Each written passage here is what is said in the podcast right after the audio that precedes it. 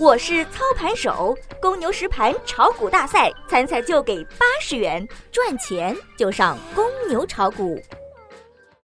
最及时的 A 股信息速递，最独到的股市新鲜评论，小白快评，您每日的免费资讯快餐。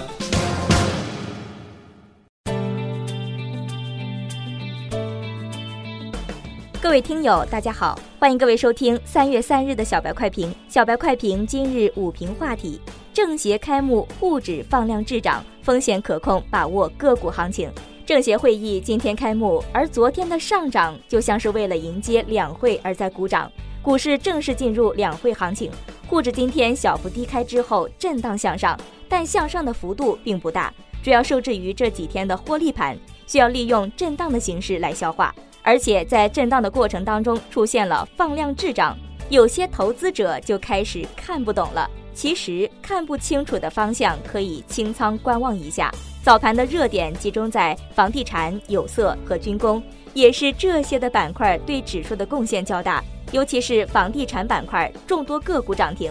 临近十一点，沪指一度出现了向下，并且翻绿。除了市场抛压后，更多的是心理担忧。多个学者和市场人士呼吁注册制延迟，但今天上交所理事长桂敏杰表示，注册制和战略新兴板块都没有推迟，而且承接得很好，对市场形成了打压，快速的翻绿。后经上证维权声明表示，战略新兴产业板块未推迟，个别媒体错误的解读，市场才止跌企稳。最后，沪指以两千八百五十六点一四点报收，涨六点四六点，涨幅百分之零点二三。沪指上午成交一千七百二十三亿，属于放量滞涨。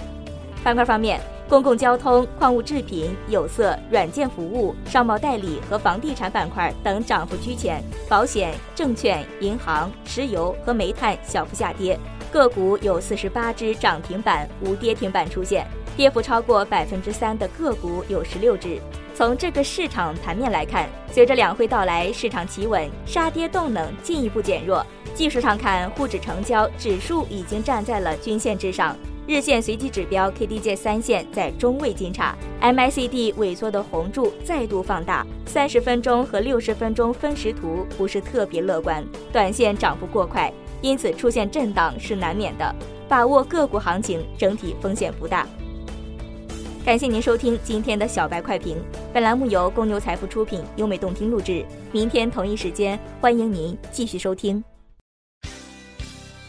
学习玩耍两不误，小白炒股学堂，小白炒股学堂，小白炒股学小白炒股学堂，小白炒股学堂，你的股神之路从这里开始。